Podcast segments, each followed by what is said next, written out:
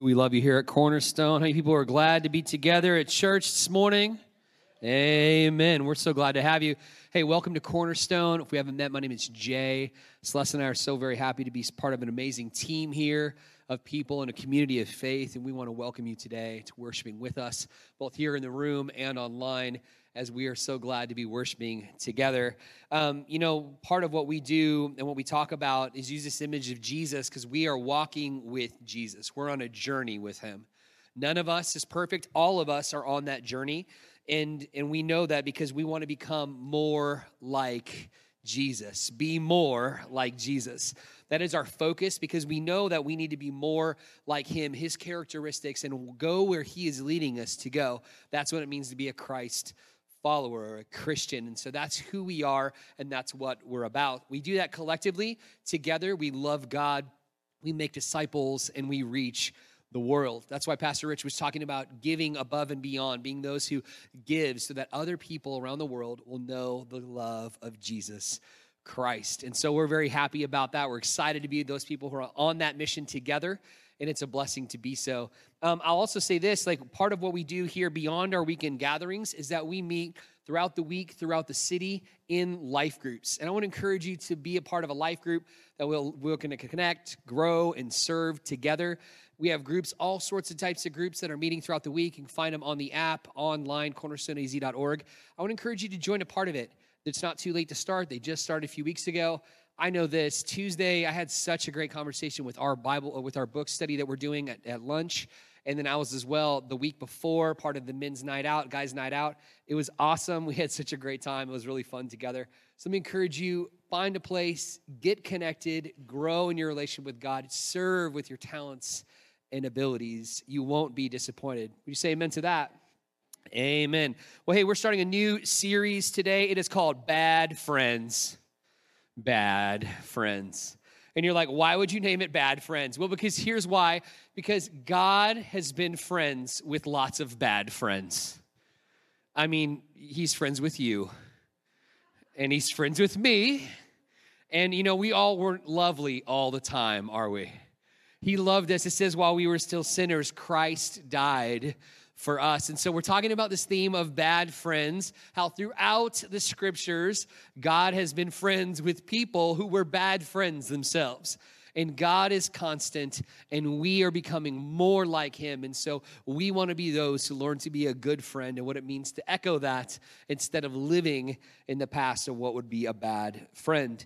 Now, we collectively, as a people of faith, have for many, many years have these things that bring us together from all these different stories that we live, these walks of life.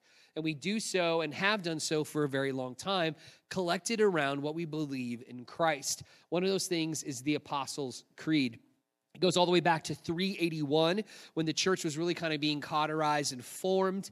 Um, during that time, they were trying to say, okay, who? What does it mean to be a Christ follower? What does it mean to be those who believe and walk with Christ? And one of those things that's used is called the Apostles' Creed. It's kind of a precursor to the Nicene Creed. And, and many people within the Protestant faith, this is something that they use uh, as a liturgy, a, a way to recite this, or they, they declare this as part of their worship. Now, within our circles, it's not a normal thing that we do, but we would for this series like to do this as a way for us to talk about and, and profess what we believe in the Lord. We'll look at the words for just a minute. It talks about who we believe in as God, Father, Son, and Holy Spirit. It talks about who Christ is for us, the one who came as the sacrifice for mankind, and that he rose again. It talks about him conquering uh, hell and talking about being the one who comes back to life. It talks about the Catholic Church, little c, it means global church, that we belong to the global church of believers in Christ Jesus. And so, what it does is it talks about how we believe not just in that, but in the resurrection for all those, the great hope that we have in Jesus Christ for each person. And so, because of this, we can read this and declare this. Now, many people do this as part of their weekly worship. But if you do it without the meaning, the words don't mean anything. But if you do it with the meaning, these words mean a lot. So let's be intentional today. We're going to read this together today, and then we'll go into our scripture. Let's read it together. I believe in God the Father Almighty, maker of heaven and earth, and in Jesus Christ, his only Son, our Lord, who was conceived of the Holy Spirit and born of the Virgin Mary, who suffered under Pontius Pilate, was crucified, died, and was buried, descended into hell, rose again from the dead on the third day ascended into heaven and is seated at the right hand of God the Father Almighty, who will come again to judge the living and the dead. I believe in the Holy Spirit, the holy Catholic Church, the communion of saints, the forgiveness of sins, the resurrection of the body, and the life everlasting. Amen. Would you say amen? Amen. It is an amazing statement of faith, and that's a blessing to us to be able to look at it and agree with people across the world in who we are as belonging to Jesus Christ. Today, if you have your Bible, your tablet, your phone, we're going to open up the scriptures ourselves and be looking at a story from Exodus starting in chapter 33, verse 11. We pick up here, and it says, Thus the Lord used to speak to Moses face to face as a man speaks to his friend. When Moses turned again into the camp, his assistant Joshua, the son of Nun, a young man, would not depart from the tent. The question we're asking today is this Are you a friend of God? Are you a friend of God? Let's pray. Lord, we thank you for your word. We thank you, Lord, for speaking to us. Lord, we pray that you would breathe upon it by your Holy Spirit that you would illuminate it in our lives. Lord, that we would go away from this place changed more into your image and your character. We pray this in the name of Jesus Christ. Amen. All right, so bad friends. Man, I know, uh, man, there's been times in my life where I felt really lonely. Have you guys ever felt lonely? Lonely, I'm so lonely. You guys know what I'm talking about. You feel that way. You feel lonely. And man, I remember I was uh, I was at school, I was in university in California, and and it was it was a crazy time. I was alone. I was on these boats. I was what i had done was i had worked all these three four jobs trying to pay for school in california. My dad sent me he's like hey i heard about a job. It's a friend from here has a boat in, in California, Redondo Beach, he needs someone to wax the boat. And I'm like, I can wax a boat. I mean, I'm like a prof- professional boat waxer person guy. That's me not thinking about like I totally underbid this job. He's like, "How will you do it for this much money?" And he was like, completely, you know, took advantage of me because I didn't have any tools. I was not ready for the job. You know, like he, he ended up paying somebody way more probably to fix my mistakes. But the whole point was like, I'm like, "Oh yeah, I can do it. I can do it."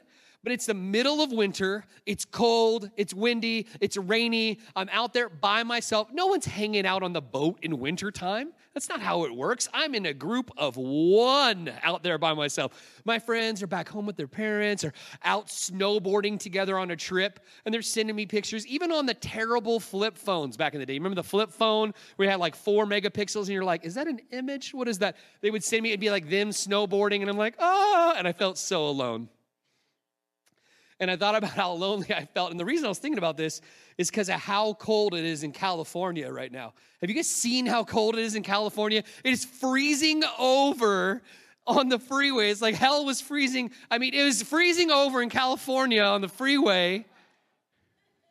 Just a joke. Just a joke.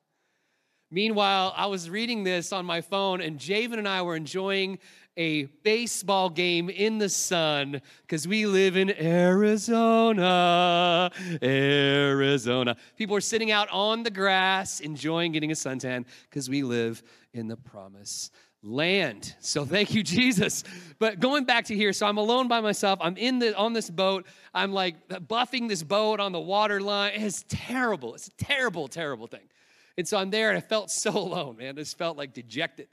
And I realized I was like, man, I don't have any friends that are even close to here. And I looked down and kind of looked where I was at and figured it out that, hey, I'm, I'm here. And my friend, he lives in Inglewood right by here, my friend Izzy. So I'll reach out to Izzy and see what's up, see if I can connect with Izzy. And so, man, I did. And, and here's the thing I met Izzy from playing pickup hoops at school, at college. Now, all of us who did pick up hoops, we all thought like we just got looked over by the scouts for college because we should have been in the game. You know what I'm talking about? We had handles and we were out there doing the thing. I mean, I grew up, you know, like 1993 Suns slash, you know, Chicago Bulls, Air Jordan. Like, oh, I was, you know, I was in it. I was like, you know, prof- you know, the professor AND1 mixtape. I'm out there doing dribbles and stuff. I had it. So I knew Izzy from there. So I hit up Izzy. I was like, hey, man, I'm here and nearby. And, and I didn't want to put like, I'm lonely, man. Like, you know, it's just like, he's like, yeah, yeah, come through. I'll, I'll actually, I'll come get you. I was like, oh, you know, it was like so good that he would come and scoop me up. And so he got, he came and got me and took me to his house, his little apartment. And his mom, man, she, I, she opened the door and you could feel the glory of the Lord was coming because there was she was cooking in the house and I was like, oh, you could feel the warmth of the tortillas being made. I was like, oh, this is the one. I've found it. I've found the place. This is great. And so I come in, man, they made a spot for me and cleaned off the table, invited me in with their family, and fed me. And I got to be a part of them and I wasn't alone anymore. And there's such a powerful thing about including others into your life and including others into your family and making room for someone at the table. And so, you know, Izzy's like, hey, man, I was planning to go and hoop it up, you know, if you want to go. I mean, you know. And I was like, of course, man, let's go. Let's run it, baby. We're going to run it on them, you know. I had all this courage until we showed up where we went. And we showed up, and there's like a school that they would open up the gym on the weekend. It was like a free for all, free open court, and they would play at the gym. And I'm thinking, dude, what a pickup game, some local guys. I'm gonna play with these guys, no big deal. We walk in, I'm not joking, there's between 500 and 600 fans sitting in the bleachers at the gym. It was a huge gym, full, huge, huge things, all the way to the roof. People is like playing a major game like I was in the finals of the NBA. It was wild. And I was like, I walk in, I'm the only one close to my shade of Caucasia. You know what I'm talking about? I was like, this is not a big deal. I was just like, oh, snap. And they're kind of looking at me like, who's this kid? And I walk in and I was like, uh, and you know how suddenly, like, when you don't feel your game is strong, you're like, my knee, kind of feeling my knee and my back, man, my, my shooting wrist is kind of, you know, maybe using the buffer on the boat. I'm kind of, I'm gonna sit down for a little bit. He's like, Are you sure you don't? I got a spot for you. You can run right now. I'm like, I'm gonna watch you. I'm gonna watch you right now. I'm gonna cheer for you. And so Izzy, man, this is hood. Like he goes and he starts playing. He's hooping just like normal, and I'm I do not have the courage. I'm like watching, and like there's people like, and they're looking at me like, who's this guy? And I'm like, um, I'm with him. That's my friend. That's my friend right there. I'm with him. That's my friend. I am not alone. You guys know what I'm talking about? And here's the thing whenever you're with somebody and they're really your friend, you're not alone. And that's how it is with our relationship with God because He never leaves us alone. And so, whenever we're close, He says it's close to us. He's close to us. And that's what it means to never be alone because God is with you. But not just that, but that's also how we're called to be as the church to each other and to those in faith. Is called to be a brother a sister in Christ, called to leave not them alone, but to include them in our family. And you think about your group, uh, your group of friends. You think about your group of friends and who you would say are close to you. Most social scientists say it's between three to 10 or 12 people at max that are like a close friend to you. And that's pretty normal. So a lot of times if you never leave like your hometown, a lot of those friendships are already built in and you don't really you have kind of that group and that's your group and that's your group. Because you already have that closeness. So whenever other people come, like you can add on lots of acquaintances, but you're not really tight with anybody outside of that circle. But what as Christ followers, what's challenged for us is to add one more friend. It's a challenge to add one more friend, and because we want to include people that come and become a part of the family of God and part of our community. We want to add them to our friends and really be friends with them.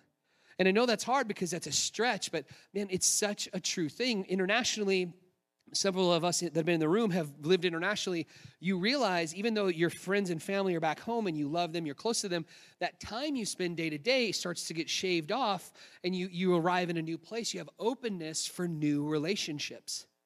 And so you're looking like, oh, Can I have a friend? Can I have a friend? And man, you become friends. I know Laura and other people can tell you that you become friends with people you never didn't really have much in common with, but you become tight with them because you're going through something similar and you needed a friend and they needed a friend. And you become friends. And see, that's the same thing for us walking in this path with Jesus is that we're on the same journey together. Let's be friends with one another. Let's make room for one more friend. I know what you're thinking. You're like, Jay, dude, you're a talker, man. You would talk to anybody. You'll talk to the wall if no one's here. You know what I mean? And I am a quiet person, right? I talk to one person a week. I will go the rest of the week, talk to one more person. I'm totally fine, right? Different personality types, different thing. I get that. But here's the thing He calls all of us to stretch, to add one more friend. So let's be those that when new people come, when new people engage in your life, maybe they're not even here, maybe it's life group or in your community, wherever it is, that you would be the one that's intentional to be one more friend. Amen? Amen. So, as we're looking at this and we kind of go forward into scripture, we start to look at what it means to actually make a good friend. What makes a good friend? In scripture, almost everyone points first and foremost to Abraham. And, and you can see this picked up here in James 2. It says it like this You see that faith was active along with his works, and faith was com- completed by his works. And the scripture was fulfilled that says, Abraham believed God, and it was counted to him as righteousness. He was called a friend of God. You see that a person is justified by works and not by faith alone. Now, this is very important because for us, we see that Abraham is someone who's established in faith. What is he called? The father of the faith. We're called to look to him as an example of one who walked by faith. And it says it was accounted to him that he was a friend of God. What an amazing thing to be said about you. But it says that not only was he did that by faith, but he also did that in how he lived his life or his works. So is how he obeyed the Lord. Now remember, it's the order by which it is. By faith, we are accepted, and by faith, we, we accept the work of Christ for us. It's not that we do it the reverse way, we can't work our way into it. So you can't earn the grace of God. You can't do enough good things. You cannot, by the holiness of God, you can't do it. But Jesus, having great compassion and grace for us. He went and paid the price for us so we could be accepted back into relationship with the Father by accepting his sacrifice through faith. And because of that, we get to walk according to what he's directing us to do in our actions or by our works. And as we do this, we live as unto God. We are living for God, but we're not earning it. We're doing it as a rejoicing, as a celebration, as a worship of the Lord Most High. A friend of God. A friend of God. Now, here's what's powerful about that. I love the song. We sing it. I love it. I am a friend of God. He calls me friend. What a powerful statement. What a powerful statement. And it's true. But here's the thing we don't want to get it conflicted with this idea of God's my buddy, oh pal, oh friend of mine. Because he's the holy God, our creator. And so it says it like this in scripture, and it talks about wisdom in Proverbs 15. It says, The fear of the Lord is instruction in wisdom, and humility comes before honor. So, what does that mean? It means the fear of the Lord is one that we should have. It's an inherent, not a fear like, oh, I'm dead. It's a fear, a reverence, and awe. Like when we say the word awesome, I grew up in the time of the Ninja Turtles. Awesome is just, we say it about everything. You know what I mean? It's like tubular, awesome. It's like it loses its value, but in real, it means you stand in awe, in amazement of God because he is all powerful, the God, our creator, and all these things holds time and space in his hands. And because of that, the way that we view our creator God, we stand with a, a fear, a respect, a reverence of the Lord. And when we do that and we humble ourselves and not have ourselves be built up in pride, then He will lift us up to the place of honor that we're really looking for. See, if you do it backwards, then you do it the way that Satan did it because he was in the presence of God and experiencing the worship of God flowing through him as an instrument of God and started thinking it was him. And if we do that too, and we don't have the fear of the Lord, then we forget where the source comes from. And it will be our demise. So, because of that, we don't want to do that. We want to be those who are full of the, of the fear of the Lord and full of the glory of the Lord because we are walking in faith and living that way for God as our works. It talks about like this in Galatians 3. It says it for all of us. It says there's neither Jew nor Greek, there's neither slave nor free, there's neither male nor female, for you are all one in Christ Jesus. And if you are Christ, then you are Abraham's offspring, heirs according to the promise. Would you say amen to that? Amen. Man, you think about it like this. So it talks about you're neither Jew nor Greek. This is a big deal because as you think about it, all of these things that are happening in the New Testament are done so for the children of God or the lineage of the Jews. And so anyone who's not 100% Jewish would be over here in column B, known as the Gentiles, or in this case, they talk about the Greeks.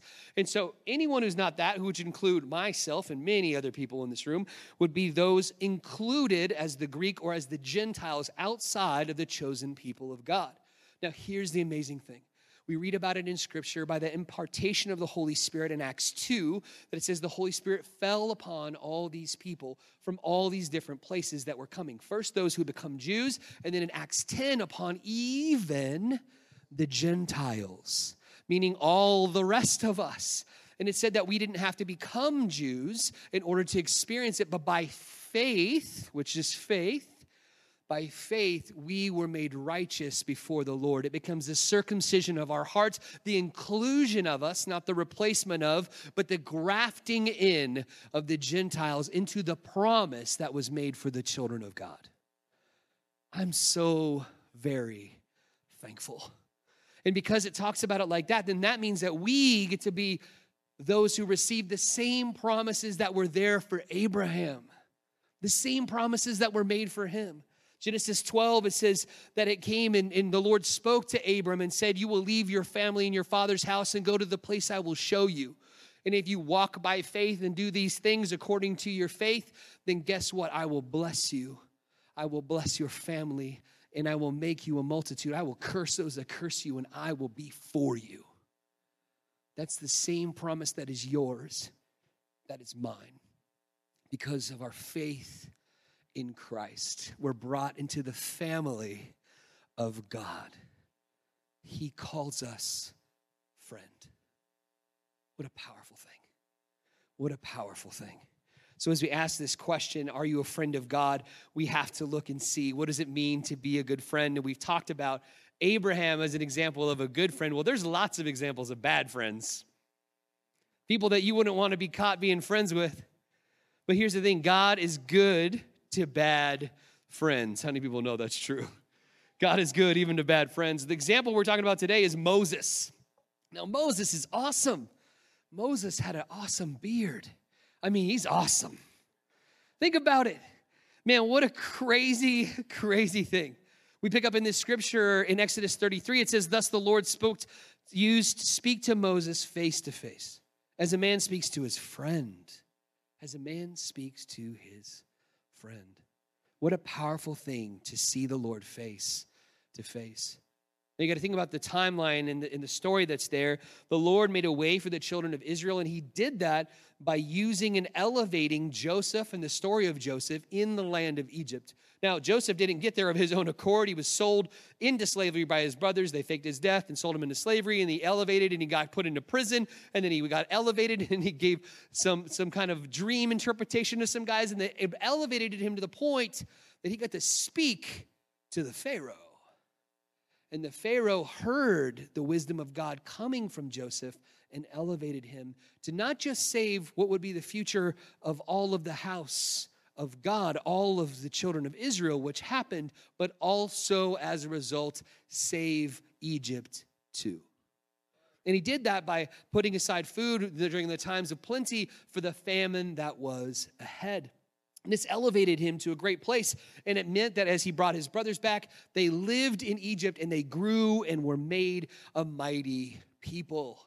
Well, this made the people who ran the spot, the Egyptians, very nervous because they saw the children of Israel, who by then had been subjugated and made into slaves, they saw them growing in power, growing in strength, growing in number, and this scared them. So they decided to kill the children, to cull the males from being able to revolt in the future. And so, as they did this, I mean, it's a, terrible thing, a terrible thing. And Moses gets born into this timeline, and it picks up with him here, Moses, the miracle. It says, Now a man from the house of Levi went and took his wife, a Levi woman, a Levite woman. And the woman conceived and bore a son. And when she saw that he was a fine child, she hid him three months. And when she could hide him no longer, she took for him a basket made of bulrushes and dabbed it with bitumen and pitch. And she put the child in it and placed it amongst the reeds of the river bank. Now, you think about this story and this idea. She couldn't hide him anymore. Obviously, he's growing, he's becoming bigger, becoming louder as a baby, right? All the moms and the dads of young children, aunts and uncles, anyone around a young baby knows exactly what I'm talking about. A little cry because, ah! You're like, we're putting them in the bulrushes. Here you go, kiddo. No, no, no. They're putting them there as, as a salvation. Like, Lord, please. And this is amazing. And I was in the, I was, I was in the Nile I was in the Nile a month ago, and I was there in the Nile in Sudan, where the, the two headwaters of the blue and the, and, the, and the white Nile come together to make the Nile that goes to Egypt. And I was at the headwaters there thinking about this story.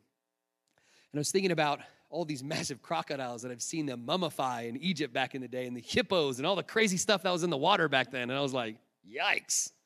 You know, we think about the baby in the basket versus the water. I'm thinking crocodile, baby. She puts him in a basket, puts him there in the water. And it's a situation where she does so with the wisdom of the Lord because that's the place where the princess would go and take a bath. And so she's there with her security and all this stuff. And, and here comes the baby basket and bumps into this princess. And she's like, oh, it's a baby. And she had compassion on him. And she loved him and picked him up. And she adopted Moses into her royal family. So the slave becomes royalty by the provision of God. And she calls him Moses because she drew him up out of the water. It becomes a type and a symbolism of salvation, a type and a symbolism of baptism, of coming out of the water, being dead, and being made alive anew. And so for us, we see the story of him. He's the miracle. He's the miracle.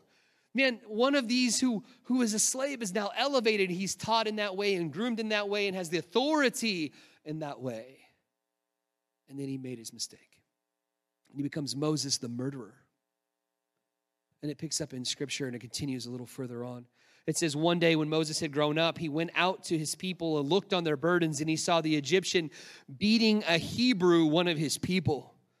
And he looked this way and that, and seeing no one, he struck down the Egyptian and he hid him in the sand. We think about how often we make mistakes, we sin against God when we're angry. We make mistakes and things that we wouldn't do otherwise. But we do them in our in our anger. In those heightened emotional moments, we do things that we can't take back. And in his case, he did exactly that. And of course, he immediately feels the shame. And so he hides it. He hides it. And so do we. Try to hide our shame and hide our sin and hide our mistakes. But here's the thing people know. People knew in his day too. And they, they knew right away that he had killed someone. And it got found out and they said, oh, he was telling, trying to correct them, saying, why are you hitting each other? You shouldn't do this to your brother. Are you going to kill us too? And he realized people knew what was happening and he ran for his life in shame. Away from the promise, away from the provision, away from the house of Pharaoh, where he had power, where he had prominence, where he had position, and he ran from that because of the mistakes he made. And he ran out to Sinai and to Saudi, and there he found a wife and a family, became a, became a shepherd. But see, God was not done with Moses yet. Here's the thing we all make mistakes, myself included. But you are not your mistakes. You are not your past. You are the future in Jesus Christ. And so you have a future that's bright, that's better than the one you can think for yourself. You may have to deal with the decisions that you made with, but guess what? It doesn't define who you are as a person or the value that God has on your life or the trajectory by which He wants to do through your life to bless others. But first, you have to realize it. And that's what happened in the life of Moses. He becomes Moses, the shepherd. And there the Lord speaks out to him from a burning bush, one that was burning but would not burn up. It says in Exodus 3, it says, The Lord saw that he had turned aside to see. God called to him out of the bush, Moses, Moses. And he said, Here I am. Then he said, Do not come near. Take your sandals off your feet, for the place on which you're standing is holy ground. He said, I am the God your father the God of Abraham, the God of Isaac, and the God of Jacob. And Moses hid his face, for he was afraid to look at God. He said, Take off your sandals, come to this place because it is holy ground. Why? What he's saying is, Become vulnerable before me. Humble yourself before me. Draw close to me because I have something to say to you. This is the same that He has for you. The same thing. The thing that made the ground holy was not just the place it was, it was the presence of the Most High God. And that's exactly what we experience today is that he wants us to come to humble ourselves to come to this place where he we draw in and of course what does he do he hides his face because he knows the glory of the lord he knows the shame he has but here's the amazing thing that it's God who lifts him up and calls him to another place. It's God who dusts him off from his past and calls him to a greater future than the one he had planned for himself, living as a shepherd in Saudi for the rest of his life. God called him to be a liberator and a leader for the children of God to re-go back to the things he had spoke over them in, in his past and to become the man of God he was supposed to be. This is what he has for you as well. That he has something great for you, but you first have to come and to draw near to God, abandon everything that would protect you, that would keep you back. You have to remove that stuff and come to God humbly, and he will come near to you and he will lift you up. It says that the Lord challenged Moses. Moses becomes the liberator. And he, talks, he speaks to him here and he says, And now behold, the cry of the people of Israel has come to me, and I have also seen the oppression with which the Egyptians oppress them. Come, I will send you to the Pharaoh, and you may bring my people, the children of Israel, out of Egypt. He was calling Moses to face his fear. He calls you to face your fear as well. The brokenness that we experience because of the fear that keeps us immobilized from following Jesus, if we actually bring those things, those fears to Him, and draw close to God, He will walk with us through those places. It says, In the valley of the shadow of death, you are with me. It's so interesting that he would use a shepherd to shepherd the people of God to safety. It's so interesting that he would use a shepherd boy to become the, the greatest king that we see, and his lineage to become the greatest king, and eventually Jesus to be the good shepherd for all people for all time. All because of the obedience to humble and to draw close to God. He had to be there first with God and Himself before he could ever lead anyone else there. he couldn't lead anybody out of their fear to face the Red Sea, to face the army, to face famine in a desert, to face all those things. He couldn't lead them there if he didn't face his fears first.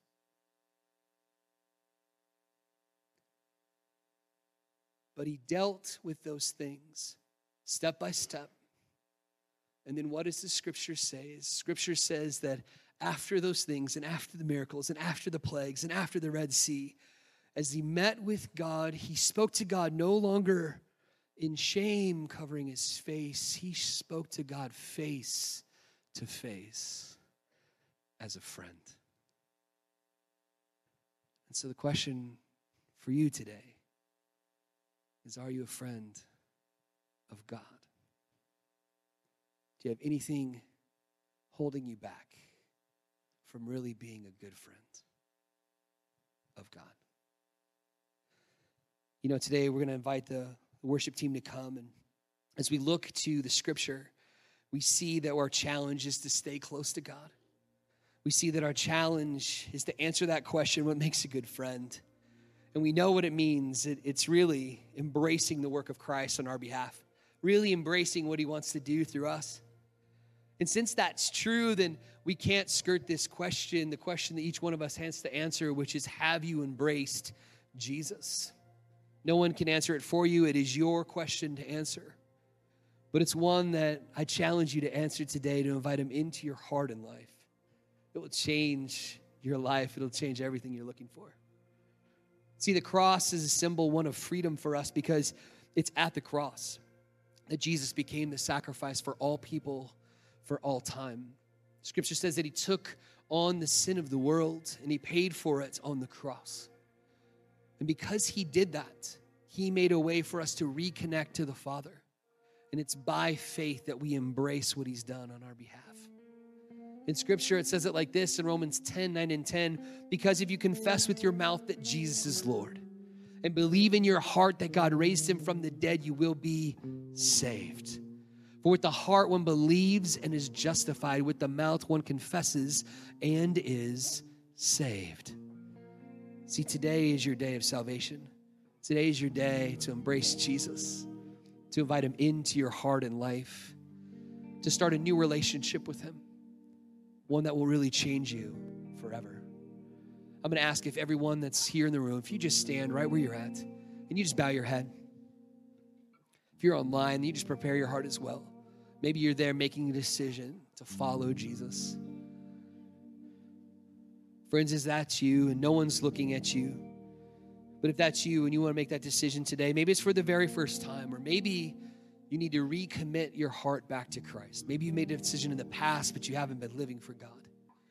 And you want to make a, a recommitment to the Lord today. If that's you, as no one's looking, if you just want to raise your hand right where you are, just say, you know, preacher, include me in that prayer. I see the hand that's there and the hand that's there, another hand that's there. Thank you, Jesus. Thank you, Lord. Friends, if you're making the decision, we we rejoice with you as these that are making a decision. Four hands are here.